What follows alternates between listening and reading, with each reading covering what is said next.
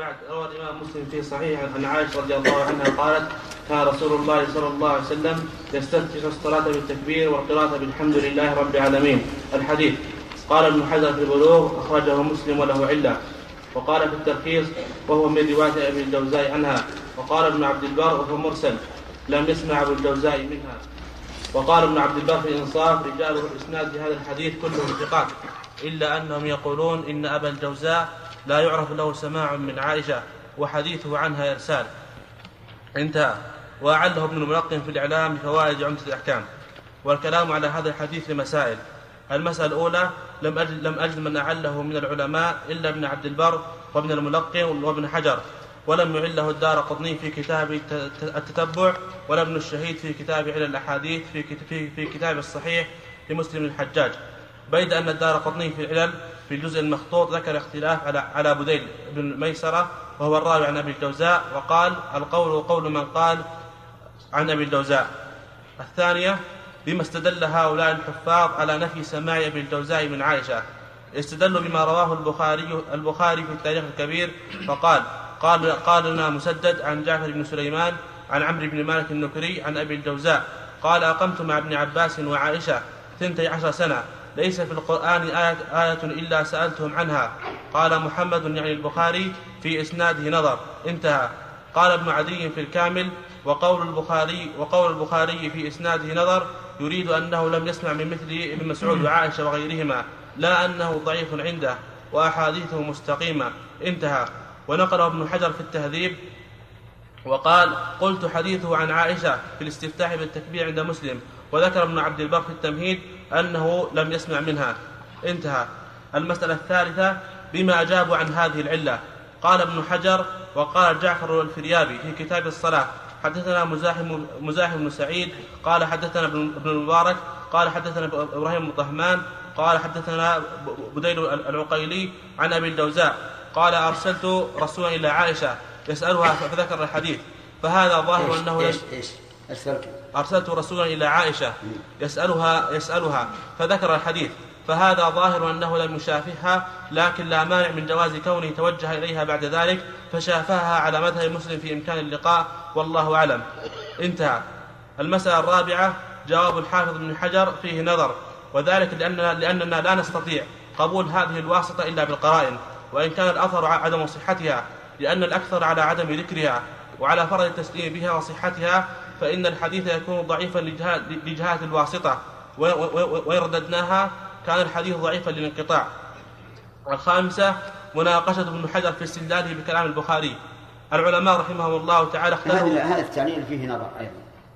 لأنه يجوز أن يرسل من يثق به وعلى قبول قول الراوي حدثني من أثق به أو ما أشبه ذلك يكون صحيحا. ما في علة يعني لو جهلنا نحن الرجل المرسل لكننا إذا علمنا أن هذا لم يرسل أحد يسأله عن مسائل من الدين إلا وهو واثق به صار هذا كتوثيق الراوي في قول حدثني من أثق به أو نحو ذلك. نعم. المسألة الخامسة مناقشة ابن حجر في استدلاله بكلام البخاري. العلماء رحمهم الله اختلفوا في فهم كلام البخاري هذا على أقوال. الأول من فهم أن البخاري يضعف يضعف أبا الجوزاء. إيش؟ الأول. الأول من فهم أن البخاري يضعف أبا الجوزاء. الثاني من حمل كلام البخاري على أن أبا الجوزاء لم يسمع من أمثال ابن مسعود وعائشة. الثالث من قال إن البخاري قصد بقوله في إسناده نظر ذلك الخبر الذي أورده من طريق عمرو بن مالك النكري وهو ضعيف عنده على ما ذكره ابن حجر. وجعفر بن سليمان ضعيف عنده وعليه فالضمير يعود إلى الخبر. وهذا وهذا القول الأخير هو الأظهر وذلك لما يلي اولا أن البخاري انتقاده كان الإسناد لما فيه من العلل إضافة إلى أن ذكر عائشة فيه شاذ فقد أخرجه أحمد في العلل من طريق حماد بن زيد عن عمرو بن مالك قال سمعت أبا الجوزاء يقول جاورت ابن عباس ثنتي عشرة سنة وما من القرآن آية إلا وقد سألته عنها. وكذا أخرجه ابن سعد في الطبقات من طريق حماد بن زيد به كذلك. وهذا الذي قصده البخاري في قول إسناده نظر. مراده الكلام في عمرو بن مالك ويدل لذلك قوله في بعض النسخ كما في كما في التهذيب في إسناده نظر ويختلفون فيه. وفي التاريخ بدونها. وهي ساقطة منه تدل على مقصود البخاري. وهي ساقطة منه تدل على مقصود البخاري. ولم يذكرها ابن عدي في الكامل حسب حسب الطبعة الموجودة. ولا عرج في كلامه مما يدل على عدم اطلاع على على عدم اطلاعه عليها. وتحميل قول البخاري أنه أراد نفي السماع بعيد جدا. الثاني أن الأئمة وثقوا أبا الجوزاء ولم يلمزه أحد بالإرسال. الثالث لو صح ذلك للزم منه أن يكون مدلسا فلا يقبل حديثه إلا إذا صرح بالتحديث ولا قائل به. فإن قلت إن ابن حجر إنما رماه بكثرة الإرسال ولم يرمه بالتدليس وبينهما فرق. فالجواب كما قال علامة المعلم ويرد بأنه نقل محققون من أهل العلم أن الإرسال الخفي تدليس منه ابن الصلاح والنووي والعراقي وقال إنه المشهور بين أهل العلم بالحديث على أن في الإرسال الخفي إيهاما فاتهام الراوي بأنه يرسل خفيا وإن لم يوصف به فيلزمكم أن تتهموا الراوي بأنه يدلس. انتهى. السادسة أن حديث أبي الجوزاء عن عائشة ثابت لا شك فيه ويدل لهذا أوجه. أولا أن أبا الجوزاء وهو أوس بن عبد الله الربعي أدرك عائشة وعاصرها فقد توفيت عائشة رضي الله عنها سنة 57 للهجرة أو, أو 58 وهو توفي سنة 83 فيكون إدراكه ومعاصرته لها 26 أو 25 سنة. وقد سمع من بعض الصحابة كابن عباس عند البخاري وغيره وهذا يدل على صلته بالعلم وسماعه من الصحابة الذين أدركهم وهذه قرينة تدل على اتصال السند. وهي كافية ما لم يظهر ما يطعن فيها. الثاني إخراج أصحاب الصحيح كالإمام مسلم وأبي عوانة وابن حبان وقد اشترطوا اتصال فيما يخرجوه من الأحاديث.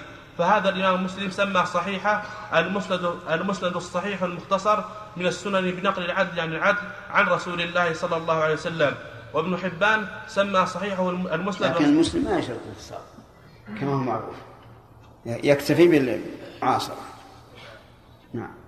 وابن حبان سمى صحيحة المسند الصحيح على التقاسيم والأنواع من غير وجود قطع في سندها ولا ثبوت جرح في ناقليها.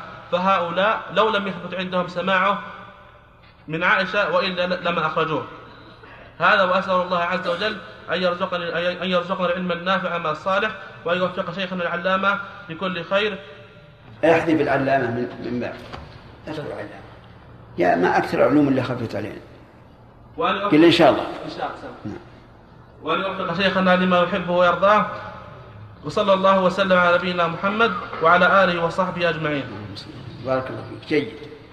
هذا بحث جيد إن شاء الله. ولعلنا نواصل ونكلف بعض الطلاب حتى يتمرنوا على التخريج. نعم. نعم صور إن شاء الله. من أراد يصور إن شاء الله فيه فيه محمد وعلى آله وصحبه أجمعين. أظن أن انتهينا من تفسير الفاتحة. كل الحديث وفوائده كله؟ آه، من فوائد هذا الحديث ربط عائشة رضي الله عنها لأحوال لأحوال النبي صلى الله عليه وسلم في أقواله وأفعاله وعباداته ومعاملته. لأن أخص الناس به زوجاته فإنهن يعلمن من السر ما لا يعلمه غيرهن. ومنها سعة علمها رضي الله عنها حيث ساقت هذا الحديث كله بجمله وأفراده. ومنها مشروعية افتتاح الصلاة بالتكبير. وهذا التكبير ركن من أركان الصلاة. لا تنعقد الصلاة إلا به. وبهذا اللفظ الله أكبر. فلو أتى بمعناه لم يصح. واختلف العلماء رحمهم الله في من لم في من لا يعرف الأذكار إلا بلغته. هل يأتي بها بلغته؟ أو يكلف أن يتعلمها بالعربية؟ والصواب جواز ذلك. جواز أن يأتي بها بلغته. أما القرآن فقد علم أنه لا يجوز أن يترجم وأما الأذكار فلا بأس. والله عز وجل يعلم لغة كل قوم. ومن فوائد هذا الحديث أن النبي صلى الله عليه وعلى آله وسلم لا يجهر بالاستفتاح ولا بالتعوذ ولا بالبسملة. لقولها والقراءة بالحمد لله رب العالمين. ومنها أن الإنسان لو قدم السورة التي بعد الفاتحة على الفاتحة لم يكن هذا مشروعا. فإن تعمد على وجه التلاعب فصلاته باطلة. وإن تعمد لا على وجه التلاعب فصلاته غير باطلة لكنه أخطأ. وإن نسي فإنه لا شيء عليه ولكن يعيد السورة بعد الفاتحة. وهل يسجد للسهو؟ قيل إنه يسجد للسهو استحبابا لا وجوبا لأن مثل هذا القول لا يبطل الصلاة عمده لكنه أتى به في غير موضعه وقالوا كل من أتى بقول مشروع في غير موضعه فإنه يستحب له أن يسجد للسهو. وهذا هو المذهب. وعلى هذا فمن نسي وقرأ السورة قبل الفاتحة. قلنا له اقرأ الفاتحة ثم اقرأ السورة ثم اسجد للسهو. استحبابا أو وجوبا؟ استحبابا. ولا نقول إنه واجب لأن الإنسان لو تعمده لم تبطل صلاته. ومن فوائد هذا الحديث مشروعية الركوع في الصلاة وهو ركن من أركان الصلاة لأن الله تعالى عبر به عن الصلاة. وإذا عبر الله بالشيء عن الكل بالبعض عن الكل دل ذلك على أنه لا بد من وجود هذا البعض في الكل. وهذه قاعدة ذكرها ابن, ابن تيمية رحمه الله شيخ الإسلام في كتاب الإيمان أنه إذا عبر عن الشيء ببعضه دل على أن هذا البعض واجب في ذلك الكل. هل عبر الله تعالى عن الصلاة بالركوع؟ في أي آية؟ في, في أي آية؟ ما أقول في أي سورة. لا هذه ليست في البقرة. وأقيموا الصلاة وآتوا الزكاة. واركعوا مع الراكعين. طيب الركوع الواجب من الانحناء ولكن هل له ضابط؟ قيل إن ضابط الانحناء أن أن أن يمكن المعتدل في طول يديه وقصرهما من مس الركبتين. وقيل إن الواجب أن يكون إلى الركوع الكامل أقرب منه إلى القيام الكامل. وذلك أن الانحناء قد يكون أقرب إلى القيام وقد يكون أقرب إلى الركوع وقد يكون مساويا يعني ليس انتصابا تاما ولا ركوعا تاما. قالوا فالواجب هو أن يكون إلى الركوع الكامل أقرب منه إلى القيام الكامل. وأظن أن هذا متقارب يعني يعني بمعنى أنك لو لو لو نظرت إلى الرجل المعتدل في طول الذراعين أن وجدت أنه إذا أمكنه أن يمس ركبتيه كان إلى الركوع الكامل أقرب منه إلى القيام الكامل. ومن فوائد هذا الحديث أن السنة في الركوع أن لا يرفع رأسه ولا ينزله عن ظهره. لقولها رضي الله عنها لم يسجد رأسه ولم يصوبه ولكن بين ذلك. ومعلوم أنه إذا كان الرأس بين ذلك سوف يكون مساويا. الظهر؟ نعم. وهل يشمل هذا أن أن يصوب الظهر مع الرأس؟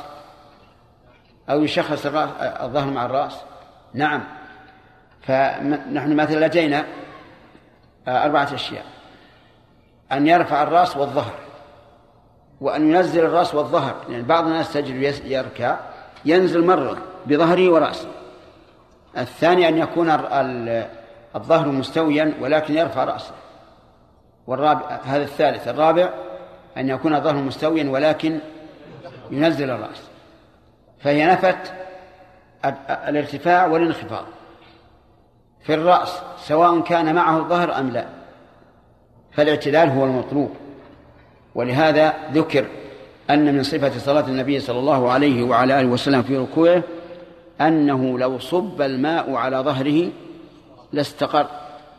ومن فوائد هذا الحديث مشروعية الرفع من الركوع لقوله وكا لقولها رضي الله عنها وكان إذا رفع من الركوع لم يسجد حتى يستوي قائما يعني حتى يستقر قائما. وهذا الرفع ركن من أركان الصلاة. فلو أن الإنسان وهو راكع سجد قبل أن ينهض فقد ترك ركنا من أركان الصلاة. واضح؟ إذا لا بد أن يرفع حتى يستوي قائما. ومن فوائد هذا الحديث مشروعية السجود. لقولها وكان إذا رفع من السجدة والرفع من السجود ركن من أركان الصلاة. لا بد منه. ومن فوائد هذا الحديث أيضا نعم. أنه يجب البقاء بعد السجود قاعدا حتى يستقر لقولها إذا رفع رأسه من السجدة لم يسجد حتى يستقر جالسا حتى يستوي جالسا. وهذا الجلوس حكمه ركن من أركان الصلاة. وكان يقول في كل ركعتين نعم ومن فوائد هذا الحديث نعم التشهد في كل ركعتين سواء كانت ثنائية أو ثلاثية أو رباعية. أليس كذلك؟ الثنائية كالفجر سيتشهد في الركعة الثانية. الثلاثية كالمغرب الرباعية كالظهر والعصر والعشاء. هذه التحية هل هي ركن أو لا؟ نقول مقتضى سياق الحديث أن تكون ركنا لأنها ذكرتها مع الأركان. ولكن السنة يفسر بعضها بعضا ويقيد بعضها بعضا. ثبت عن النبي صلى الله عليه وعلى آله وسلم أنه ترك التشهد الأول ذات يوم وجبر هذا الترك بسجود السهو. والأركان لا تجبر بسجود السهو. فدل هذا على أن التشهد الأول واجب ولكنه يسقط بالسهو ويجبر بركعة بسجدتين قبل السلام.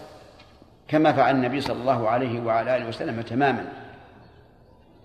فإن قال قائل هل كلامها هذا يشمل الفرض والنفل؟ فالجواب أنه يشمل الفرض والنفل. لأن ما ثبت في الفرض ثبت في النفل. وما ثبت في النفل ثبت في الفرض. إلا بدليل. والدليل على أن ما ثبت في في النفل ثبت في الفرض وما ثبت في الفرض ثبت في النفل إلا بدليل أن الصحابة رضي الله عنهم لما حكوا أن النبي صلى الله عليه وعلى آله وسلم كان يصلي على راحلته حيث ما توجهت به قالوا غير أنه لا يصلي عليها المكتوبة. فاستثناءهم هذا يدل على أنه إيش؟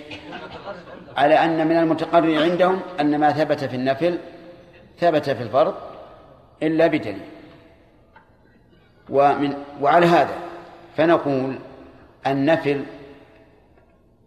جاز فيها الركعة الواحدة كالوتر والخمس بتسليم واحد والسبع بتسليم واحد والتسع بتسليم واحد إلا أنه يجلس عقب الثامنة ويتشهد ولا يسلم. الثلاث ورد فيها صفتان. إذا أوتر بثلاث فصفتان. الأولى أن أن يسلم من ركعتين ثم يأتي بواحدة. والثانية أن يوتر بثلاث سردا دون تشهد.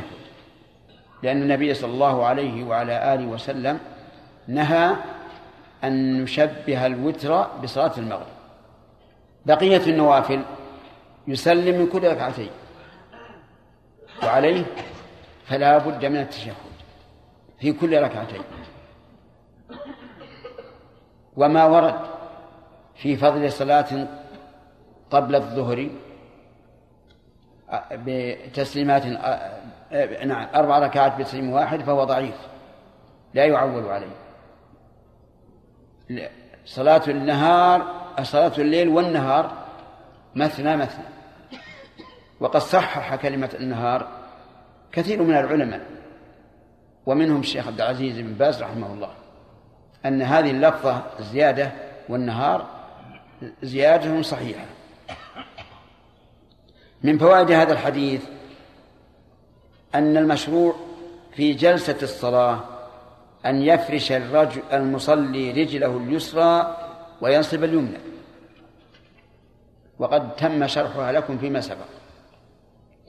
لكن ظاهر الحديث أنه في كل الصلوات.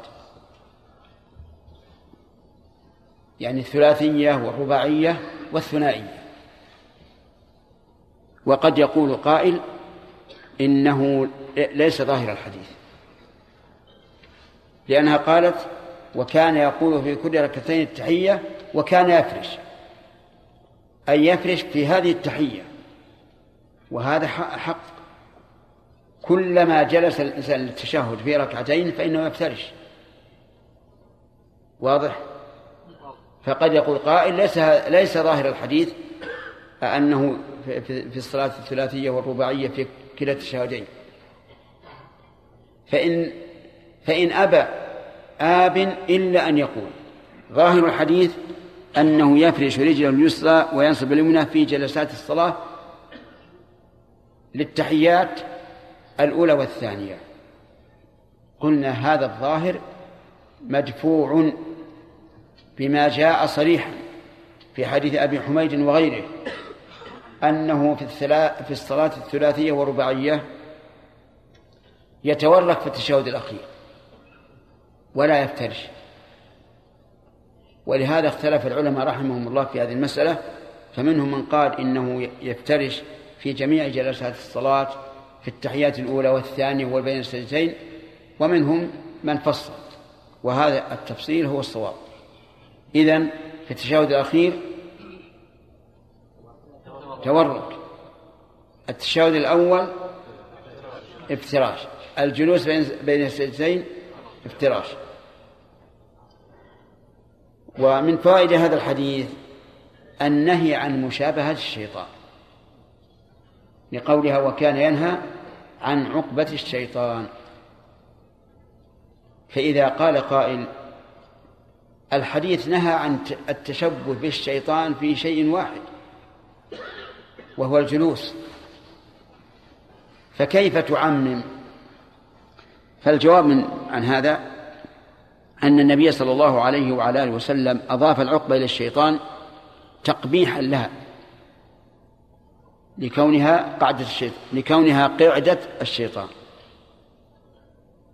ثانيا أن لدينا حديثا عاما وهو أن من تشبه بقوم فهو منهم.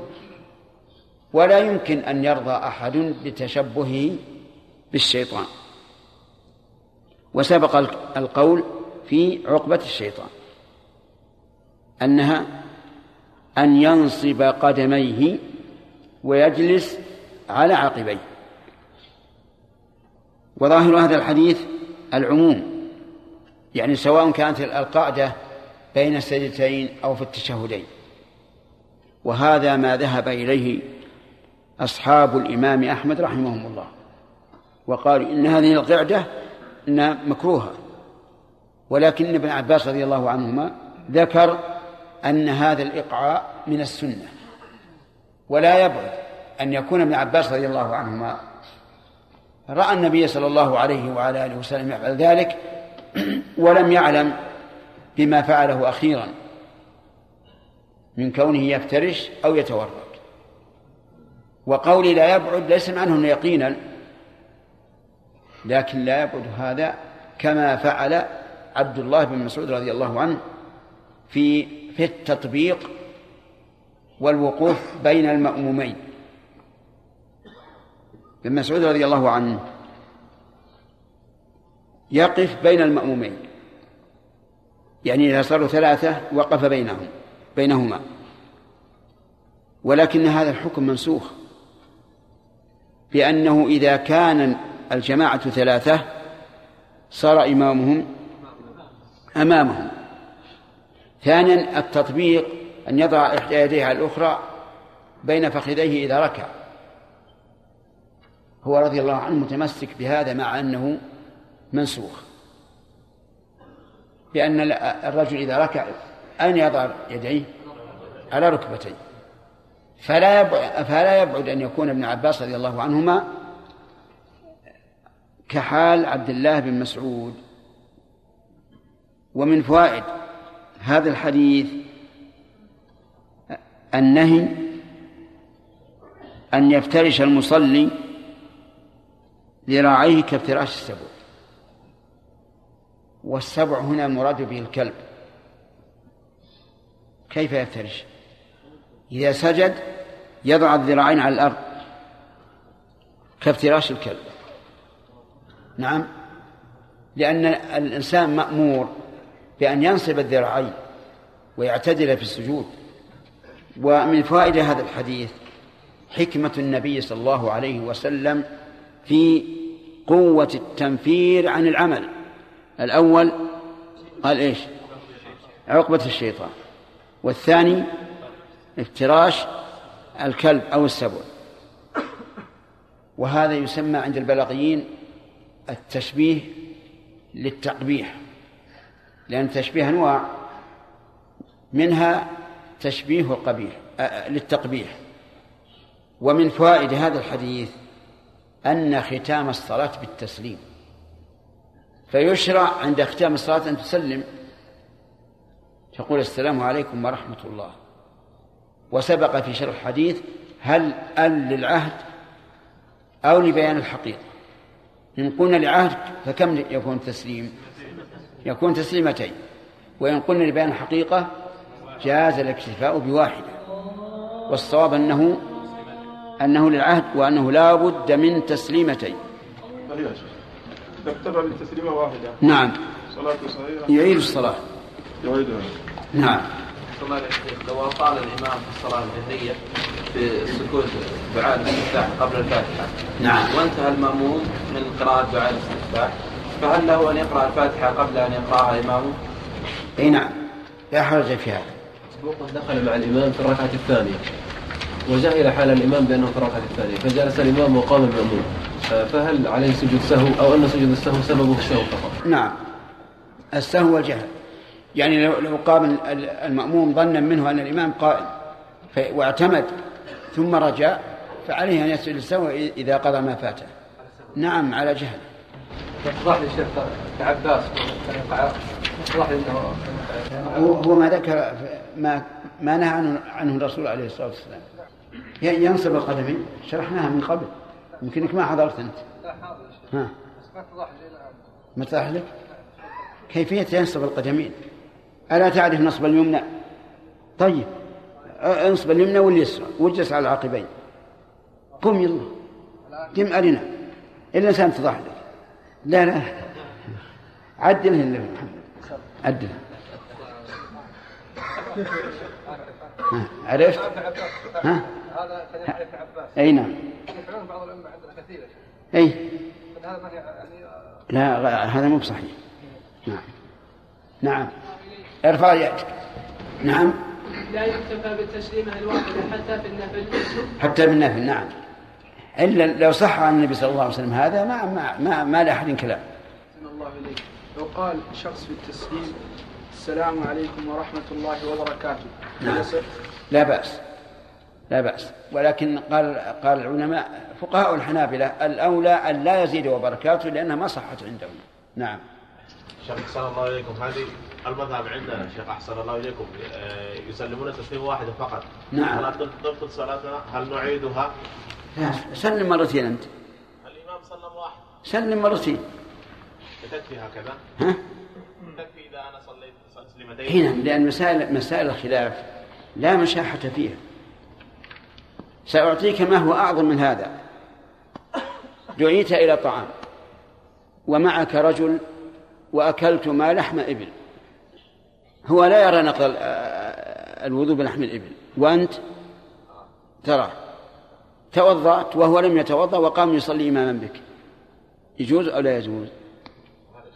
ها؟ ما الإشكال ما ما عليه إشكال. وش الفرق؟ محل إشكال. لا ما في إشكال. لأنك ترى أن صلاته صحيحة باعتقادك لو كان يعتقد كما تقول. ولكن صلاته صحيحة باعتقاده هو. ألا؟ نعم ألا ينبغي أن نناقشه بالدليل؟ بل هو يقول لك مسوخ الحكم. ناقش بالدليل. المهم إنك صليت معه ولا و- ولم يتوضأ. نعم. ينكرون عليه لو سلم مرتين. طيب. إذا أنكروا عليه يسلم, يسلم خفية. يسلم خفية ثم يعرض لهم الكلام ويقول هكذا ثبت عن النبي عليه الصلاة والسلام أنه يصلي يسلم مرتين. سمع. بسم الله الرحمن الرحيم. وصلى الله وسلم على نبينا محمد وعلى آله وأصحابه ومن تبعهم بإحسان إلى يوم الدين. هل ورد النهي عن التشبه بالحيوان؟ نعم. عبد الرحمن جمعة نعم. ها. بقوله صلى الله عليه وسلم أن يفترش الرجل ذراعيه في فراش هل- عائشة تقول أنه ينهى. ينهى أن يفترش الرجل ذراعيه افتراش السبع. طيب. مثال آخر. حديث ابن عباس ليس منا مثل السوء العائد في هبته كالكلب يقي في معده في قيء طيب. وهذا مطلق. يعني بغير الصلاة ثالث. يلا يا نايف. مثال ثالث. وكأن ينهى عن عقد الشيطان. نعم. والعقد كلمة عائمة إحنا نقول التشبه الحيوان التشبه الحيوان بالصلاة وغيره ما يخالف. سليم؟ نعم. نهى الرسول صلى الله عليه وسلم يبرأ أن ي- عن عن مثل بدعة البعير لا شيخ. نعم. النهي المصلي أن يبرك كما يبرك البعير. نهى صلى الله عليه وسلم آه، الالتفات في الصلاة كالالتفات الثالث. نعم. الرسول صلى الله عليه وسلم ان تنكر الصلاة كنفر الغراب إيش؟ نهى الرسول صلى الله عليه وسلم أن تنكر الصلاة كنفر الغراب طيب. يحيى. القرآن يا شيخ. مثل الذين حمل- حملوا التوراة ثم لم يحملوها كمثل الحمار يحمل أسفار أحسن. المقصود من هذا أن التشبه بالحيوان لم يرد إلا في مقام الذم لم يرد لا في الكتاب ولا في السنة إلا في مقام الذم وعليه فيكون التشبه بالحيوان ولو بالتمثيل فيما يفعله بعض الناس منهيا عنه. طيب ناخذ درس جديد. قال وعن ابن عمر رضي الله عنهما أن النبي صلى الله عليه وسلم كان يرفع يديه حذو منكبيه إذا افتتح الصلاة وإذا كبر للركوع وإذا رفع رأسه من الركوع متفق عليه. وفي حديث أبي حميد عند أبي داود يرفع يديه حتى يحاذي بهما منكبيه. ثم يكبر. ولمسلم عن مالك بن حويرث نحوه نحو حديث ابن عمر لكن قال حتى يحاذي بهما فروع أذنيه يقول يرفع يديه حديث ابن عمر حذو منكبيه. حذو يعني مساويا لمنكبيه. والمنكب هو ما بين رأس الكتف والعنق. يعني هكذا. هكذا. حذو منكبيه وقوله إذا افتتح الصلاة. يعني إذا كبر تكبيرة الإحرام. لأنه يفتتح بها الصلاة. كما جاء في الحديث عن النبي صلى الله عليه وسلم وكما سبق عن عائشة يفتتح الصلاة بالتكبير. وإذا كبر للركوع. يعني إذا شرع في التكبير للركوع. ليس المعنى إذا وصل إلى الركوع بل إذا شرع. هذان موضعان الثالث وإذا رفع رأسه من الركوع. بعد ما يستتم قائما يرفع. يرفع يديه. هذه ثلاث مواضع. والحكمة. نعم. فنأخذ من هذا الحديث فوائد منها حرص الصحابة رضي الله عنهم على تتبع أفعال النبي صلى الله عليه وعلى آله وسلم. ومنها جواز النظر إلى الإمام. ولننظر هل هذه الفائدة ممكن أن نأخذها من هذا الحديث أو لا. الظاهر أننا نأخذها وأنها ليست إبلاغا من النبي صلى الله عليه وسلم لابن عمر. يعني أن النبي صلى الله عليه وعلى آله وسلم لم يقل إني أكبر إني أرفع يدي إذا كبرت. واضح؟ ولو كان الأمر كذلك لكان ابن عمر رضي الله عنه يذكره. لأن نسبته إلى قول النبي صلى الله عليه وسلم أبلغ. ويدل على جواز نظر المأموم للإمام ما ثبت في صحيح البخاري وغيره أثناء صلاة الكسوف حين قال النبي صلى الله عليه وعلى آله وسلم للصحابة وذلك حينما رأيتموني تقدمت لما عرضت عليه الجنة وذلك حينما رأيتموني تأخرت لما عرضت عليه النار. ويدل لذلك أن الصحابة رضي الله عنهم لما سئلوا كيف تعلمون أن النبي صلى الله عليه وعلى آله وسلم يقرأ قالوا نعرف ذلك باضطراب لحيته أي تحركها.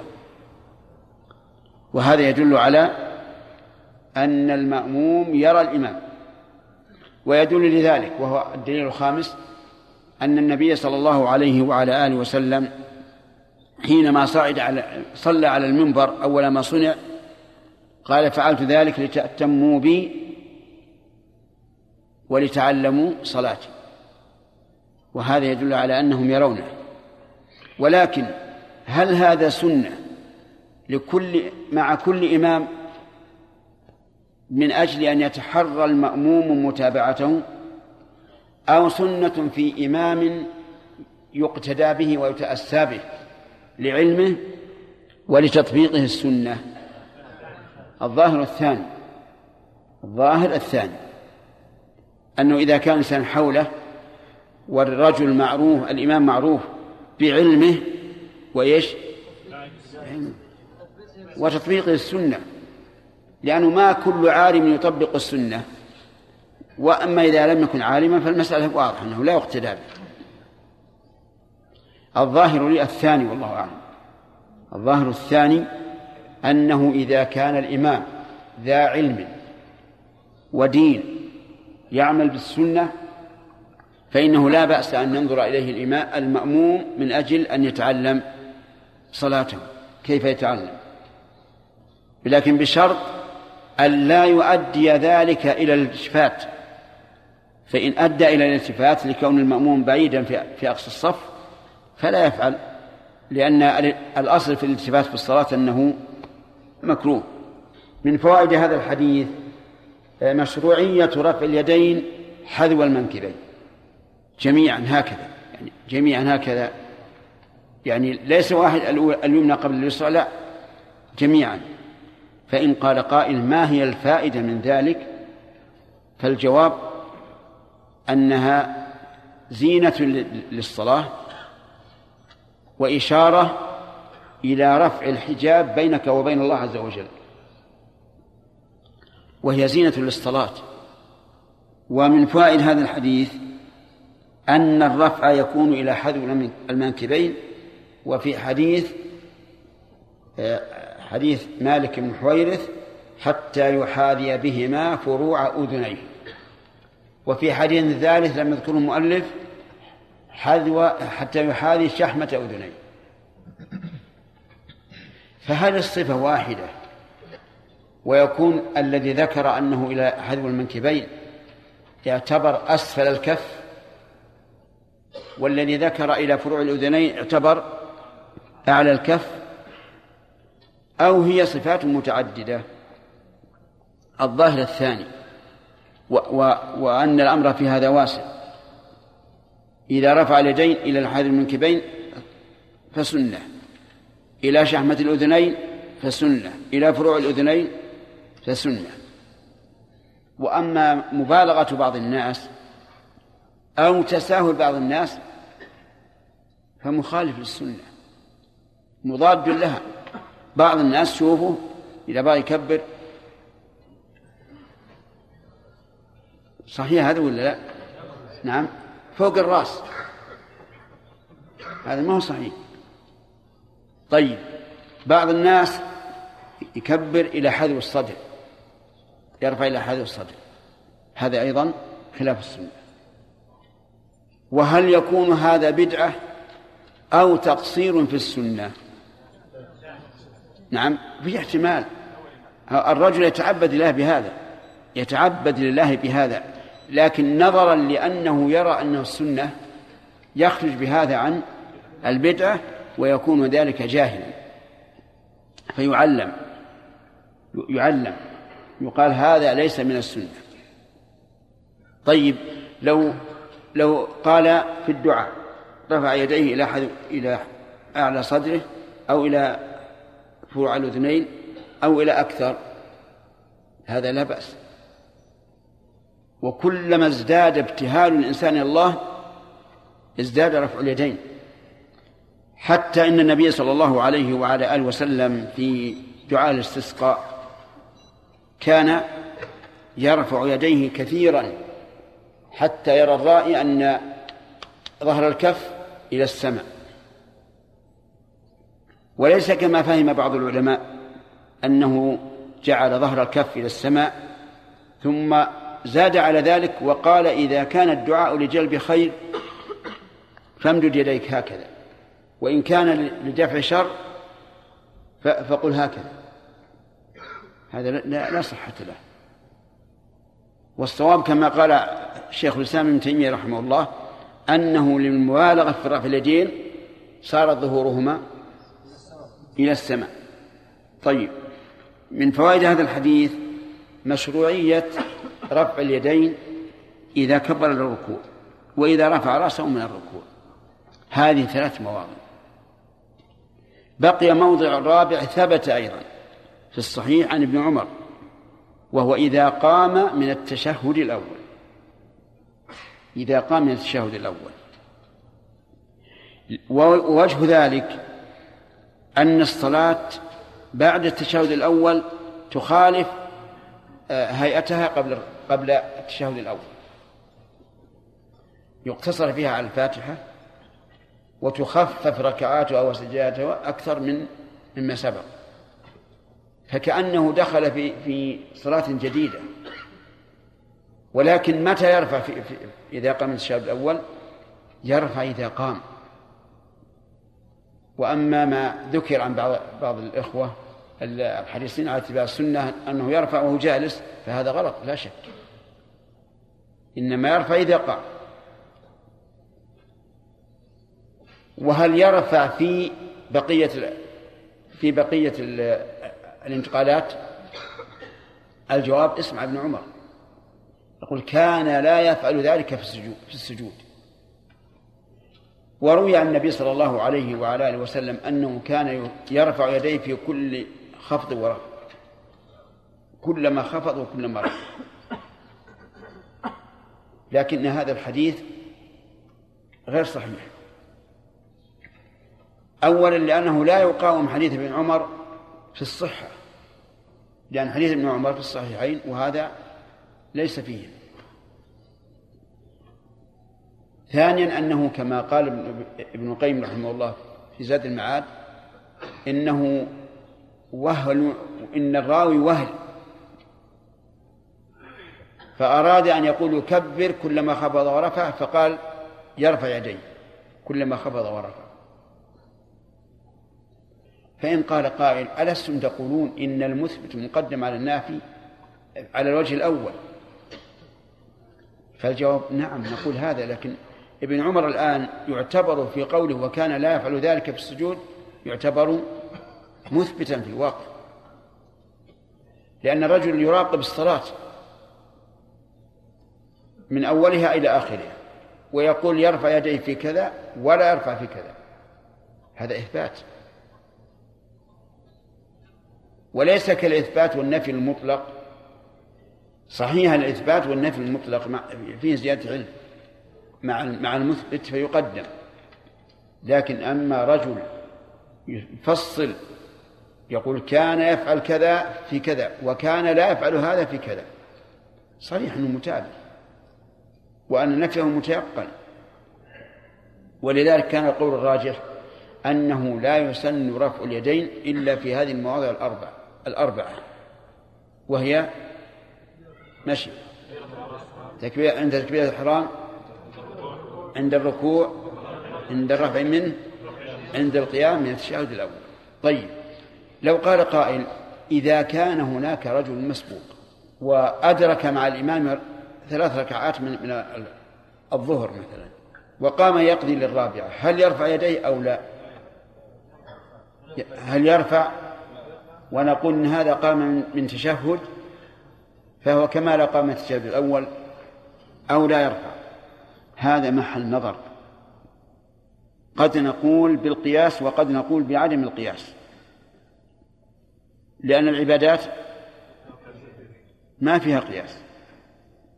تبقى على ما هي عليه. وقد نقول إن هذه حال نادرة. لم لم تقع من النبي صلى الله عليه وعلى آله وسلم وهي في الحقيقة قيام من تشهد فتشبه تماما القيام من التشهد الأول. والأمر في هذا واسع عندي أنه إذا رفع فلا فلا ننهاه وإذا لم يرفع فلا فلا نأمره. طيب لكن هنا سؤال. متى يكون الرفع ومتى يكون نعم متى يكون الرفع هل هو مع ابتداء التكبير أو بعد التكبير أو قبل التكبير؟ فالجواب أنه كلا سنة. ورد عن النبي صلى الله عليه وسلم أنه إذا كبر رفع. ورد أنه يرفع ثم يكبر. ورد أنه يرفع مع التكبير. حديث أبي حميد يقول يرفع يديه حتى يحاذي بهما منكبيه ثم يكبر. فيكون الرفع قبل. حديث ابن عمر يرفع يديه حذو منكبيه إذا افتتح الصلاة. فيكون الرفع بعد. لأنه لا يعد مفتتحا للصلاة إلا إذا كبر. في حديث أيضا أنه بس ما ذكر المؤلف أنه يكبر آه، مع الرفع. فيكون هذا مما اختلفت فيه السنة. كبر أولا ثم ارفع. ارفع أولا ثم كبر اجعل التكبير مع مع الرفع. أسئلة؟ نعم. بعض الأئمة يجهل حالهم يعني إذا جاء المصلي يصلي خلفه لا يعلم كان مجتهدا أم ليس من أهل الاجتهاد أو يتحرى السنة. من جهة إيش؟ من جهة المتابعة. فإذا نعم. جاء المأموم يقول أنا أنظر إليه لأتابعه لعموم حديث رسول الله صلى الله عليه وسلم في قوله إنما جعل الإمام ليؤتم به. نعم. فيقول أنظر إليه لأتم به. فلا أعلم حاله هل هو مجتهد أم هو. فيأخذ بعموم الحديث. فهل له ذلك؟ هذا يمكن أن يتم به بدون نظر. الائتمام به بدون نظر ممكن. في بعض الأشياء هو يقدم الإمام مثلا يقدم الركبتين. طيب. والمأموم يعتقد أن تقديم الركبتين خلاف السنة. نعم. فيقول انظر إليه هل يقدم الركبتين أم يقدم اليدين هذا ما هو بلازم المتابعة فيه. يعني مثلا لو فرضنا أن الإمام ما ما, ما يرى الرفع في اليدين وأنا أراه أرفع. لا يرى التورك في التشهد الأخير وأنا أراه تورك المنهي عن المخالفة مثل أن أتأخر عنه أو أتقدم عليه هذا من هذا نعم الله إذا دخل المأموم والإمام راكع فكبر هل يكبر مرتين لتكبيرة الإحرام ثم يرفع يديه عند الركوع مرة واحدة يكتفي؟ لا الرفع ما في شك أنه مرة واحدة لكن هل يكبر للركوع أو لا؟ المعروف عند فقهائنا رحمهم الله أن التكبير للركوع في هذه الحال سنة وليس بواجب. نعم. هل رفع اليدين في الترويح؟ في التراويح؟ إيه رفع اليدين في الصلاة التكابير هذه الانتقالات. هل النساء مثل الرجال؟ هذه سيأتينا إن شاء الله. نعم. شيخ إذا أتى الرجل وجد الإمام يرفع يديه حذو حذو من كبيه نعم. هل يتابع في هذه المسألة يرفع المأموم حذو أبد يرفع كما يرى وكما يرى وإذا كان لا يرى الرفع لا يرفع. نعم. رحمك الله شيخ بالنسبة لجلسة الاستراحة. أي نعم. كان الإمام يرى أنها سنة. هل يتابع؟ الإمام يرى أنها سنة. نعم. يتابع. نعم لأنه لأن إنما جعل ليؤتم به وهذا لو لم لو لم تتابعه. لزم لزم إما السبق أو التأخر عن المتابعة في السجود. بعد ها؟ يكبر بعد ما يقوم من جلسة الاستراحة. نعم. لكن ما تدري عنه. إذا كان يكبر بعد ما يقوم ما تعلم عنه هو جالس هو جالس ولا لا. إلا إذا كان عارف الرأي من قبل. المهم أنه إذا جلس اجلس. وإذا لم يجلس لا تجلس. يعني لو فرضنا الإمام لا يرى الجلسة وأنت تراها لا تجلس. اتبعه إذا إذا حكمنا على فعل. أنه خلاف السنة. فمتى يكون بدعة ومتى يكون مكروه؟ يكون بدعة إذا لم يستند إلى إذا لم يستند إلى نص. وإلا لو لو لو قلنا كل من خالفنا فهو مبتدع. لا لرأينا نصف الفقه بدع نعم يا سليم. والله عنك يا شيخ إذا ثبت عن الرسول صلى الله عليه وسلم فعل وأمر مثل مثل إذا ثبت عنه إيش؟ فعل أو أمر. ها فهمت سؤال الأخ؟ سليم. يقول ما حاجة نقول وش الحكمة إذا فعل الرسول فعلنا وإذا قال امتثلنا ولا حاجة نقول وش الحكمة صحيح نعم. نقول هذا هو الأصل. لكن لا شك أن فهم الحكمة له فوائد. أولا أن الإنسان يزداد طمأنينة. أليس كذلك؟ وثانيا أنه يعرف بذلك سمو الشريعة ومراعاتها للمصالح فيزداد تعظيما للشريعة. ثالثا أنه يدفع به شبهات المشبه. قد يأتي إنسان زنديق أو ملحد أو آه، له أغراض ويرد عليك أشياء. يقول وش الحكمة وش الحكمة؟ فهمت؟ فلا شك أن معرفة العلل والأحكام أنها مفيدة لطالب العلم من عدة أوجه. نعم. وليد. اشكل علي القول بأن لمتى يكون يعني التكبير مع رفع اليدين؟ لأن هل هذا يا شيخ في تكبيرة الإحرام فقط أو في سائر التكبيرات؟ لا في في سائر التكبيرات لكن بعضها ما يمكن. بعضها لا يمكن. نعم. اي اللي وراء. بارك الله فيكم بالنسبة للإمام نعم. كان بعض الأئمة مثلا يسجد ليس يسجد قبل أن ينتهي التكبير يعني ها. الاقتداء بالإمام العبرة بالفعل. ولكن بعض بعض الجهال من من الأئمة لا يكبر للسجود إلا إذا سجد ولا للركوع إلا إذا ركع. يقول أخشى من إيش؟ من المسابقة. نقول الله أكبر. هذا جهل عظيم. لأنه إذا لم يكبر إلا إذا سجد أو إذا ركع فإنه ترك واجبا من واجبات الصلاة. على رأي بعض العلماء. عندنا مثلا في عند فقهائنا رحمهم الله لا يمكن أن يبدأ قبل أن يتحرك ولا يمكن أن ينهي إذا وصل إلى الركن الثاني.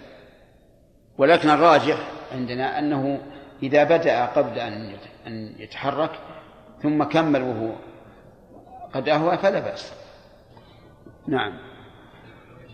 معروف. عندك عرف أن التماس الحكمة والتعليل نعم. التماس الحكمة والتعليل لا يترتب عليه الحكم بل الحكم على القول. فأشكل عليه شيخ أن قولنا التورك في الصلاة التي فيها تشهدان يشرع وفي الصلاة التي ليس فيها تشهدان لا يشرع لأنه إذا تخلف إذا وجد أن الفرق بين التشهد الأول والثاني إذا إذا وجد قلنا أن التورك في التشهد التي فيها الصلاة فيها تشهدان لطول المدة فيستريح والفرق بين التشهد الأول والثاني. قلنا إذا تخلف هذا الشرط اللي هو, الفرق بين التشهد الاستراحة يبقى الفرق بين التشهد الأول والثاني لم يوجد فلذلك لا يتورك. يعني على بنينا على التعليل الحكم. فأشكل عليه لا ما الحكم ثابت بالسنة. ما هو بالتعليم. لكن إنه, إنه من الحكمة هو هذا. الفرق وطول المكث طول المكث يشاركه التشهد إذا لم يكن في الصلاة إلا تشهد واحد. وقد قلنا في في حينه إن هذا جزء علة. عندنا عموم أيضا وكان يفرش اليسرى وينصب اليمنى. هذا عموم.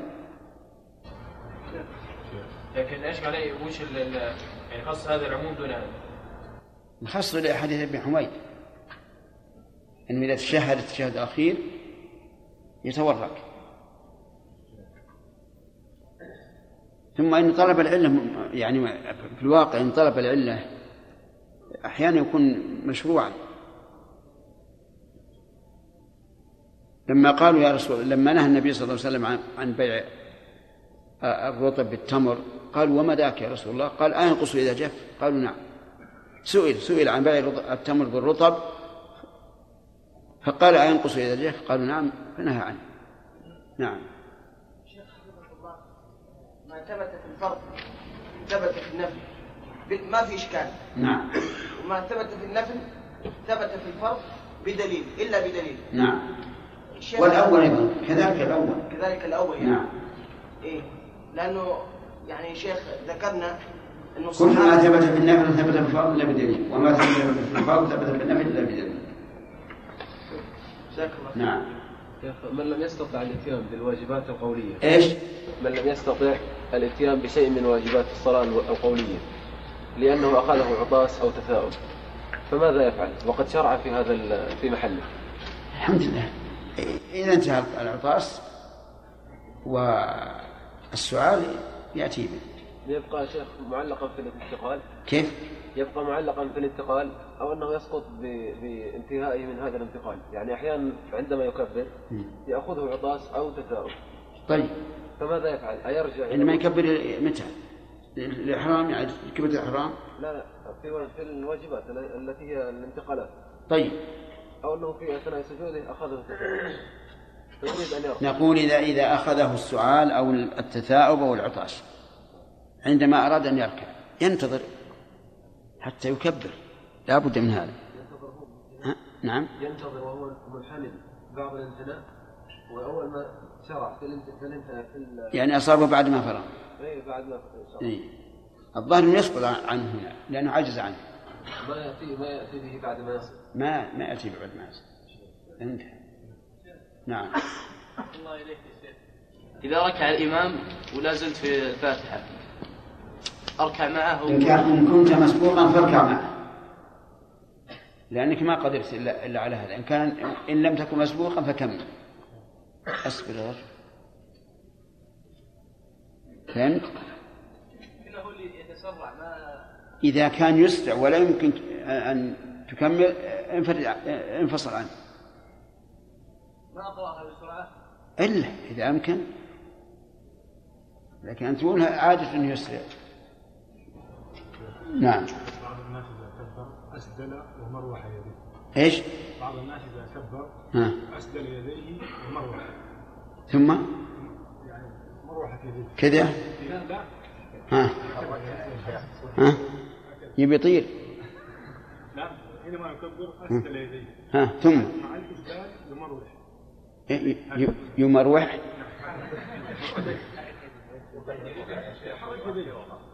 كيف؟ ها. نعم. يلا قم. أي. لكن هل يقول تعبدا. ما أظن مع الانطلاق اليد تتحرك. هذا من جنس ما الأخ يحيى اعترض علينا. يعني على ناس يشوفهم. يقول بعض الناس إذا ركع يقول هكذا. صحيح هذا بعد؟ نعم. بعض يعملها مثل التمارين الرياضية إذا جاي يكبر يقول لا. حزاز لا. الله معه انتهى الوقت. الحمد لله رب العالمين وصلى الله وسلم على نبينا محمد وعلى آله وأصحابه أجمعين. لو قال قائل إن قول ابن عمر وكان لا يفعل ذلك في السجود نفي وهذا مثبت والقاعدة أن المثبت مقدم على النافي. نعم. هذا هذا يعتبر إثبات. نعم. لا يعتبر نفي. تمام. وجه ذلك؟ وجه ذلك أنه أثبت بأنه ما نفى عنه الفعل. إيه ما يكفي هذا. أن قوله كان يكبر إذا رفع يرفع يديه إذا كبر وإذا ركع وإذا رفع من الركوع وإذا قام من السجد الأول ثم قال ولا يفعل ذلك. يدل على أنه متابع. متابع تماما للصلاة وأنه وأن هذا النفي بمنزلة الإثبات. تمام. طيب. هل رفع اليدين مع التكبير أو بعده أو قبله؟ يحيى؟ كل هذه الثلاث ورد بها السنة والظاهر أنها اختلاف صفات وليست كما قيل إن أسفل الكف يحاذي المنكبين ووسط الكف يحاذي يحاذي شحمة الأذنين وأطرافه يحاذي فروع الأذنين. الظاهر أن أن هذا الجمع فيه نظر وأن هذا من الأمور التي يوسع فيها. ناخذ الدرس الجديد الدرس الجديد الآن قال وعن وائل بن حجر رضي الله عنه قال صليت مع النبي صلى الله عليه وسلم فوضع يده اليمنى على يده اليسرى على صدره. صليت مع النبي صلى الله عليه وسلم. المعية هنا تقتضي المصاحبة في المكان. المصاحبة في المكان. أي معه في المسجد. أو في غير المسجد. المهم أن المعية هنا المصاحبة في المكان. وقوله فوضع يده اليمنى على يده اليسرى على صدره. في أي موضع من الصلاة. نرجع إلى ما في البخاري من حديث سهل بن سعد أن أن أن الناس يؤمرون أن يضع الرجل يده اليمنى على كفه على كفه أو ذراعه اليسرى في الصلاة. وهذا في القيام. في القيام الذي قبل الركوع والذي بعده. لكن الفرق بين حديث وائل وحديث سهل. أن حديث وائل بين أين يكون موضع اليدين. أين يكون موضع اليدين. ولم يرد حديث صحيح صريح في موضعهما. وأمثل ما فيه في ذلك هذا الحديث حديث وائل بن حجر. على ما فيه من المقال. أنه يضع ذلك على إيش؟ على صدره. هكذا. على صدره هكذا. هذا أمثل ما جاءت به السنة. وقيل على نحره هكذا. هكذا على نحره. وقيل على سرته. وقيل أسفل. فالأقوال إذن أربعة وأمثلها وأقربها للسنة حديث وائل أنها على الصدر. أما الذين قالوا إنها على النحر فاستدلوا بقول الله تعالى فصل لربك وانحر. وقالوا معنى النحر المأمور به أن يضع يده اليمنى على اليسرى في النحر. وأما الذين قالوا على الصدر فاستدلوا بحديث وائل وأما الذين قالوا إنه أسفل من السرة أو على السرة ففيه حديث عن علي رضي الله عنه لكنه ضعيف. فأمثل ما ورد في هذه المسألة هو حديث وائل نرى بعض الناس من العجب العجاب أنه يضع يده اليمنى على اليسرى هكذا على الجنب الأيسر. وسألناهم لماذا؟ قالوا لأن القلب في الجانب الأيسر. القلب في الجانب الأيسر. فمن المناسبة أن تكون اليدان على على القلب. وهذا غلط. هذا إحداث شريعة لم تر بها السنة. ولنا أن نجيبهم ونقول أيضا آه، الفهم والإدراك يكون في المخ. فعليه ضعوه على هذا. نعم؟ إذا أردنا نأخذ القياس وهذه المسائل مسائل العبادات توقيفية تماما. طيب إذا قال قائل ما الحكمة من وضع اليد على على اليمنى على اليسرى في في الصلاة؟ قلنا الإشارة إلى ذل العبد بين يدي ربه. إشارة إلى ذل العبد بين يدي ربه لأن هذا الصفة الذليل. إذا كان هكذا مثلا قد وضع رأسه لينظر مسجده ووضع يده اليمنى على اليسرى هذا لا شك أنه ذل. فهو إشارة إلى ذل العبد بين يدي ربه. هذه من جهة. من جهة أخرى أنه أتم للخشوع. أتم للخشوع. لأنه كأنه والله أعلم أن الإنسان يجمع نفسه على نفسه. فإن قال قائل نجد بعض الناس يسدل أي يرسل يديه إما في جميع القيام وإما في القيام بعد بعد الركوع. نقول هؤلاء عفى الله عنهم. ليسوا على صواب من جهة السنة. فالإرسال ليس بسنة لا قبل الركوع ولا بعد الركوع. والإمام أحمد بن حنبل رحمه الله قال إنه إذا قام من الركوع يخير بين أن يقبض يعني أن يضع يده اليمنى على اليسرى أو يرسل. يعني نص على التخيير رحمه الله. وكأنه والله أعلم لم يصح عنده. فقال إن شاء الأمر على طبيعته وأرسل اليدين وإن شاء وضع اليمنى على اليسرى. لكن الأرجح أنه يضع يده اليمنى على اليسرى قبل الركوع وبعد الركوع. فإن قال قائل إذا كنت أصلي خلف إمام يرسل يرسل يديه. وأنا وأرى أن السنة خلاف ذلك. فهل أتابع إمامي أو لا؟ فالجواب لا. لأن وضع يدي اليمنى على اليسرى لا يقتضي مخالفة الإمام ولا التخلف عنه لأن يتابع في القيام والركوع والسجود والقعود. ونظير ذلك لو كان الإمام لا يرى التورك في التشهد الأخير من الثلاثية والرباعية. وأنا أرى التورك في التشهد الأخير من الثلاثية والرباعية. فهل أوافق الإمام أو لا؟ لا أوافقه. لأني إن توركت لا لا لا لا, لا أختلف عليه. أنا متابع له. وكذلك بالعكس لو كان الإمام يرى التورك وأنا لا أرى التورك فلا فلا يلزمني أن أتابعه في هذا. مسألة الجلسة في الوتر من الصلاة. يعني إذا أراد يقوم للثانية أو للرابعة. يرى الإمام الجلوس فيجلس.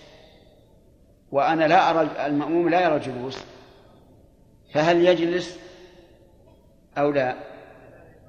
نقول يجلس لمتابعة إمامه لأنه لو لم يتابعه لنهض قبله وهذه مخالفة.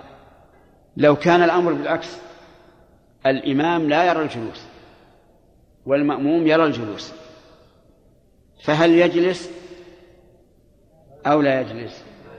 يقول شيخ الإسلام رحمه الله لا يجلس لأنه إذا جلس لزم أن يتخلف لزم أن يتخلف عنه. والجلسة التي تسمى جلسة الاستراحة ليست كما يفعله بعض الناس الآن. تجده يجلس لحظة ثم يقوم مع أن حديث مالك بن حويرث يقول حتى يستوي قاعدا إذا كان في وتر من صلاته لم ينهض حتى يستوي قاعدا. ثم وصف قيامه قال فيضع يعتمد بيديه على الأرض ثم يقوم. وإذا تأملت هذه الصفة وهذا الفعل علمت يقينا أو قريب اليقين أن الصواب في جلسة الاستراحة إنما هي للحاجة الحاجة فقط. يعني كون يعتمد على يديه بعد أن يجلس يدل على أنه ما يستطيع أن ينهض بسرعة. وهذا القول هو الوسط في هذه المسألة. أنها للحاجة سنة. ولغير الحاجة لا. لأن النبي صلى الله عليه وعلى آله وسلم إنما فعلها عند الحاجة فيما فيما يظهر. وهذا وهذا هو الذي يقتضيه المعنى. ومالك بن حويرث من من الوفود. والوفود أكثر ما كانوا في السنة التاسعة بعد أن أخذ النبي صلى الله عليه وعلى آله وسلم من لحم وعن عبادة بن الصامت رضي الله عنه قال قال رسول الله صلى الله عليه وسلم لا صلاة لمن لم يقرأ بأم القرآن. وفي رواية لابن حبان والدار قطني لا تجزئ صلاة لا يقرأ فيها بفاتحة الكتاب. وفي أخرى لأحمد وأبي داود والترمذي وابن حبان لعلكم تقرؤون خلف إمامكم قلنا نعم. قال لا تفعلوا إلا بفاتحة الكتاب فإنه لا صلاة لمن لم يقرأ بها. هذه الأحاديث في بيان حكم قراءة الفاتحة. الأول قال رسول الله صلى الله عليه وسلم لا صلاة لمن لم يقرأ بأم القرآن. لا صلاة هذا نفي. ونفي الجنس ونفي الجنس أعلى أنواع النفي لأنه نص فيه ونص في العموم أيضا. وصلاتنا عامة. تشمل كل ما يسمى صلاة. فيدخل في ذلك الفريضة والنافلة وصلاة الجنازة. لا إشكال في هذا. ولا يدخل في ذلك الطواف. لا تدخل. وإن كان قد أثر عن ابن عباس أنه قال الطواف بالبيت صلاة إلا أن الله أباح في الكلام. فإن هذا فيما أعلم بالإجماع لا يدخل فيه الطواف. بقي هل يدخل فيه سجود التلاوة سجود الشكر؟ الجواب لا يدخل. لأن هذين ليس فيهما ليس فيهما قيام. والقراءة القرآن من أذكار القيام. طيب وقول لا صلاة كما قلت لكم نفي عام. لمن لم يقرأ بأم القرآن أم القرآن هي الفاتحة. وسميت بذلك لأن جميع معاني القرآن ترجع إليها ففيها التوحيد بأنواعه وفيها قصص الأنبياء وفيها أقسام الناس وفيها الإيمان باليوم الآخر هي أم القرآن في الحقيقة. وقد أحالتكم فيما سبق على على مدارج السالكين لابن القيم رحمه الله. وفي نعم وفي رواية لابن حبان والدار قطني لا تجزئ صلاة لا يقرأ فيها بفاتحة الكتاب. أتى المؤلف بهذا هذه الرواية لأنها صريحة في عدم الإجزاء لا تجزئ. وإن كنا في الحقيقة لا نحتاج إليها. لماذا؟ السؤال السؤال يلا أجب. إيش؟ لا صلاة. والنفي الأصل أن يكون لنفي الوجود. فإن وجد ولم يصح أن يكون في الوجود صار نفيا للصحة ولا بد لأن ما ليس بصحيح فوجوده كعدمه شرعا. فإن لم يمكن أن ينزل على نفي الصحة صار نفيا للكمال. هنا لا مانع من أن نقول إنه لنفي الصحة. لا مانع. لأنه لا لأننا لا نعلم أن صلاة صحت بدون قراءة الفاتحة. وحينئذ يتعين أن أن يكون نفي لنفي الصحة. لكن ابن حجر رحمه الله أتى بما هو صريح لئلا يجادل مجادل. فيقول لا صلاة لمن لم, يقرأ بأم القرآن أي لا صلاة كاملة كما ذهب إليه بعض الناس وسيأتي إن شاء الله ذكرها في الفوائد. قال وفي أخرى لأحمد وأبي داود والترمذي وابن حبان لعلكم تقرؤون خلف إمامكم. هذه آه، بمعنى كأنكم وهي مشربة معنى الاستفهام. تقرؤون خلف إمامكم؟ قالوا قلنا نعم أي نقرأ. قال لا تفعلوا إلا بفاتحة الكتاب فإنه لا صلاة لمن لم يقرأ بها. قال هذا النبي صلى الله عليه وعلى آله وسلم حين انصرف من صلاة الفجر. وكان الصحابة يقرؤون مع النبي صلى الله عليه وعلى آله وسلم الفاتحة وغير الفاتحة. فقال لهم لا تفعلوا إلا بأم القرآن فإنه لا صلاة لمن لم يقرأ بها. فحكم وعلل. حكم بإيش؟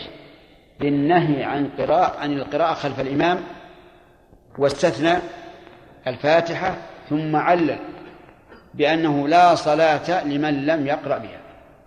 هذه الأحاديث آه، أو الروايات فيها فوائد. أولا فضيلة الفاتحة. فضيلة الفاتحة وذلك من وجهين. الوجه الأول أن جميع الصلوات لا تصح إلا بها. جميع الصلوات لا تصح إلا بها. الوجه الثاني أنها هي المصححة للصلوات. هي المصححة للصلوات. ومن الفوائد أن من لم يقرأ بفاتحة الكتاب فصلاته باطلة. كذا؟ نعم. تؤخذ من النفي ومن لفظ أبي آه ابن حبان والدار قطني. لا تجزي ومن فوائد هذا الحديث أنه لا فرق بين الإمام والمنفرد والمأمون وجهه العموم بدون استثناء. وأما ما ورد من أن من كان له إمام فقراءة الإمام له قراءة. فهذا حديث مرسل لا يصح. لا يصح سندا ولا يصح حكما. ومن فوائد هذا الحديث أنه لا فرق بين الجهر بين كون الصلاة جهرية أو أو سرية. وهذه مسألة اختلف فيها العلماء على ثلاثة أقوال. الأول قول من يقول إن من كان له إمام لم تجب عليه الفاتحة بل هي سنة في حقه. وعلى هذا القول لو أن الإنسان كان مأموما ودخل مع الإمام في أول الصلاة وكبر واستفتح ثم قرأ سورة المزمل ومشى مع الإمام تصح صلاته أو لا؟ تصح لأن قراءة الفاتحة عند هذا نفل سنة يعني وليس بواجب. ولا يخفى ما في هذا القول من البعد. القول الثاني أنها تجب على المأموم في السرية والجهرية واستدل هؤلاء بالعموم. لا صلاة لمن ومن هذه اسم اسم موصول. تفيد العموم. لا صلاة لمن لم يقرأ سواء كان مأموما أو منفردا أو إماما. أفهمتم؟ وسواء كانت الصلاة سرية أم جهرية. واستدل هؤلاء أن النبي صلى الله عليه وسلم لم يقل إلا من ك... إلا من سمع قراءة إمامه قراءة إمامه فلا, فلا, فلا بأس. ما استثنى. وقالوا إن حديث عبادة بن الصامت في صلاة الفجر نص في موضع النزاع. نص في موضع النزاع. فلا عدول لنا عنه. وعلى هذا القول لا تسقط عن المأموم لو نسيها. فإذا نسي أن يقرأ في إحدى الركعات قلنا قد فاتت ركعة. ائت بركعة بدلا إلا أنها تسقط عن المسبوق. إذا جاء والإمام راكع فإنه يركع بدون فاتحة. دليل ذلك حديث أبي بكرة رضي الله عنه أنه انتهى إلى النبي صلى الله عليه وعلى آله وسلم وهو راكع فدخل في صلاته ولم يأمره النبي صلى الله عليه وعلى آله وسلم بإعادة الركعة. بعد الأذان أو نأجل هذا البحث. نأجل إن شاء الله للدرس القادم لأنه مهم. الله أكبر الله أكبر. إلغاء الأسئلة بعد الأذان عشان الفية. نعم؟ كيف؟ إيش؟ قبل الأذان. طيب ليش ليش ما أشرت؟ يمكن ما أسمع المنبه. نعم؟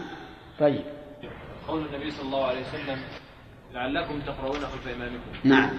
يعني الاستفهام هنا ألا يدل أنه كان لا يعلم قراءتهم يعني لا يعلم أنهم يقرؤون فاستفهم. لا. لا ما يدل على هذا كما لو سمعت إنسان, إنسان يتكلم أنت مثلا وقلت لعلك لعلك كلمتني أو لعلك تتكلم في كذا وكذا. وأنا أدري أنه يتكلم لكن هذا من باب التلطف, التلطف في القول. نعم. نعم يا يحيى. إيش؟ الصدر. الصدر. حده الأضلاع تعرف الأضلاع؟ لا حول ولا يا يحيى ما تعرف أضلاعك؟ طيب امش معي ها أمشي أمشي أمشي إذا إذا وصلت إلى اللين فهذا منتهى الإضلاع عرفت الآن؟ بين ها؟ إيش؟ بين القافي والليل. أي القاسي هذا الضد. إذا وصلت إلى إلى اللين فهمت؟ خلاص انتهت الأضلاع نعم يا سليم. فهم فهم العالم. إذا صار إنه خطأ يا شيخ نقص على على العوام يا شيخ. مثل أن الرسول صلى الله عليه وسلم يبين وجوب قراءة الفاتحة. بالفعل والقول. وبعض الناس يرخص فيه مع مع الإمام الشيخ. هذا اللي صار من عالم يا شيخ. المأمومين لو إنهم سمعوا سمع العوام لو سمعوا عم تعميم الرسول صلى الله عليه وسلم عملوه به من دون من دون تردد. إيه. لكن صار فيه عالم قال قام يحرفهم على كذا وكذا شوش عليهم يا شيخ. على كل حال إن شاء الله سيأتي البحث في هذا مفصلا ونرجع إلى إلى يحيى. القبض إذا عرف الإنسان أن القبض سنة إيش؟ إذا عرف الإنسان أن القبض سنة قبض اليدين في الصلاة. ثم تركها عمدا. ينقص صلاته. ينقص أجرها وثوابها. سؤال غير وجيه هذا. هذا السؤال غير وجيه. هل صلاة العيد صلاة صلاة ولا لا؟ وصلاة العيدين آه، والإستسقاء؟ الحمد لله. كيف تسأل؟ لا الجنازة أيضا صلاة. لا بد من قراءة الفاتحة فيها. لكن سجود السهو سجود الشكر وسجود التلاوة ما فيها قراءة لأن ما فيها قيام. واجبة. واستدلوا بقول الله تبارك وتعالى وإذا قرأ القرآن فاستمعوا له وأنصتوا لعلكم ترحمون.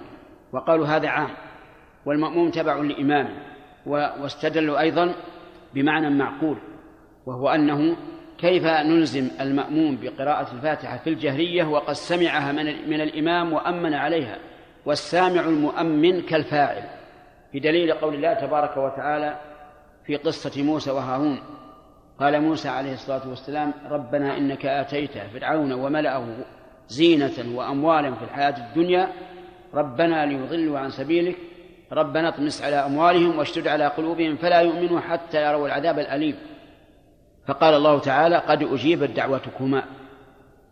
ومعلوم أن الداعي موسى نص القرآن.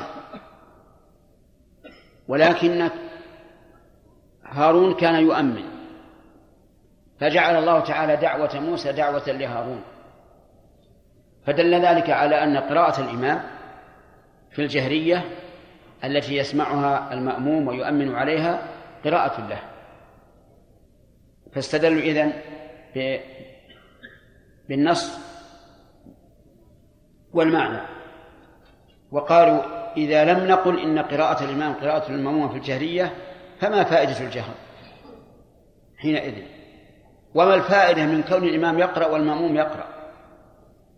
وهذا القول كما ترى قول قوي جدا أثرا ونظرا. ولكن القول الرابع أن صلاة الف... أن قراءة الفاتحة واجبة على المأموم والإمام وعلى الإمام والمأموم والمنفرد. واستدلوا بعموم قول النبي صلى الله عليه وعلى آله وسلم لا صلاة لمن لم يقرأ بفاتحة الكتاب.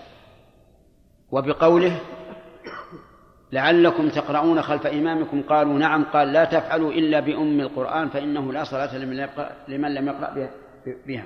أو بأم الكتاب فإنه لا صلاة لمن لم يقرأ بها. وهذا قاله صلى الله عليه وعلى آله وسلم حين انفتل من صلاة الفجر وهو نص في موضع النزاع. وأجابوا عما استدل به القائلون بالتفصيل بين السرية والجهرية بأن قوله تعالى وإذا قرئ القرآن فاستمعوا له وأنصتوا عام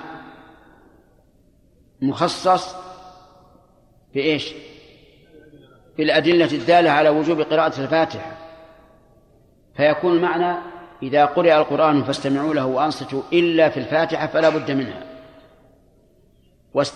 واستدلوا عن على المعنى المعقول والقياس بأنه لا فائدة من من جهر الإمام بالقراءة إذا كان لا يغني عن عن قراءة المأموم بأن هذا قياس في مقابلة النص فلا يعتبر.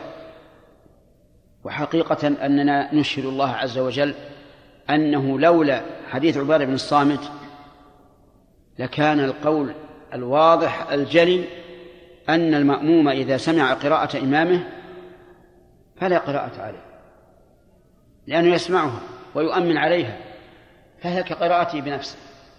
لكن ماذا نقول وقد قال النبي صلى الله عليه وسلم وقد انفتل من صلاة الفجر لا تفعلوا إلا بأم القرآن. نعم. على هذا القول يقولون إنها تسقط عن المأموم إذا كان مسبوقا ولم يدرك قراءة الفاتحة. واستدل هؤلاء بحديث أبي بكر رضي الله عنه حين دخل المسجد والنبي صلى الله عليه وعلى آله وسلم راكع فركع قبل أن يدخل في الصف ثم دخل في الصف. فلما سأل النبي صلى الله عليه وعلى آله وسلم بعد سلامه من فعل هذا قال أنا. قال له زادك الله حرصا يرحمك الله. قال له زادك الله حرصا ولا تعد. ولم يأمره بقضاء الركعة التي لم يدرك منها إلا الركوع وما بعده. ولو كان لم يدركها لأمره النبي صلى الله عليه وعلى آله وسلم بقضائها كما أمر الذي لا يطمئن في صلاته أن يعيد صلاته. وهذا واضح. فيستثنى من ذلك على هذا القول المسبوق. طيب إذا أدرك بعض الفاتحة ثم ركع الإمام يعني دخل مع الإمام وأدرك بعض الفاتحة ثم ركع الإمام هل نقول إنه يكملها ثم يتابع ولو رفع الإمام للركوع؟ الجواب لا. إن تمكن من إدراكها قبل أن يرفع فعل. وإن لم يتمكن نعم فإنه يركع لأنه الآن مسبوق وهو يريد أن يدرك الركوع. ولو أكمل الفاتحة لفاته الركوع. هي قول خامس أشد من هذه الأقوال. يقول إن قراءة الفاتحة واجبة على الإمام والمأموم والمنفرد والمسبوق والذي أدرك الصلاة من أولها. وإلى هذا ذهب بعض المتأخرين ومنهم الشوكاني في شرح المنتقى وقال لا تسقط وأجاب عن حديث أبي بكرة بأن النبي صلى الله عليه وعلى آله وسلم قال له لا تعد. قال زادك الله حرصا ولا تعد. ولكن هذه الإجابة الساقطة لأن النبي صلى الله عليه وعلى آله وسلم قال لا تعد وكلمة لا تعد ننظر هل المعنى لا تعد إلى السرعة لإدراك الركعة؟ أو المعنى لا تعد إلى الركوع قبل أن تدخل في الصف؟ لأن كل هذا وقع من أبي بكر. أو المعنى لا تعد إلى الاعتداد إلى الاعتداد بالركوع إذا لم تدرك الفاتحة. كل هذا محتمل. فلننظر. نقول أما الأول لا تعد إلى الإسراع فهذا إيش هو؟ ها؟ صحيح. صحيح. قال لا تعد. والثاني لا تركع قبل الدخول في الصف. كذلك صحيح. لا لا تركع حتى تدخل في الصف. الثالث فيه احتمال. فيه احتمال.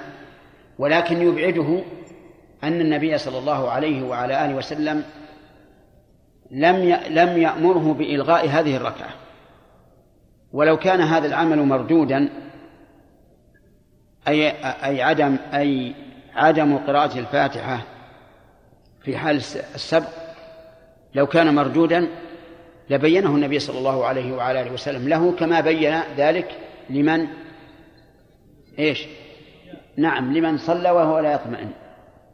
إذا الصواب الآن في هذه المسألة أن قراءة الفاتحة واجبة على الإمام والمأموم والمنفرد في السرية والجهرية إلا المسبوق. وكما قلت لكم لولا حديث عبادة بن الصامت لكان القول المتعين هو التفريق بين السرية والجهرية وأن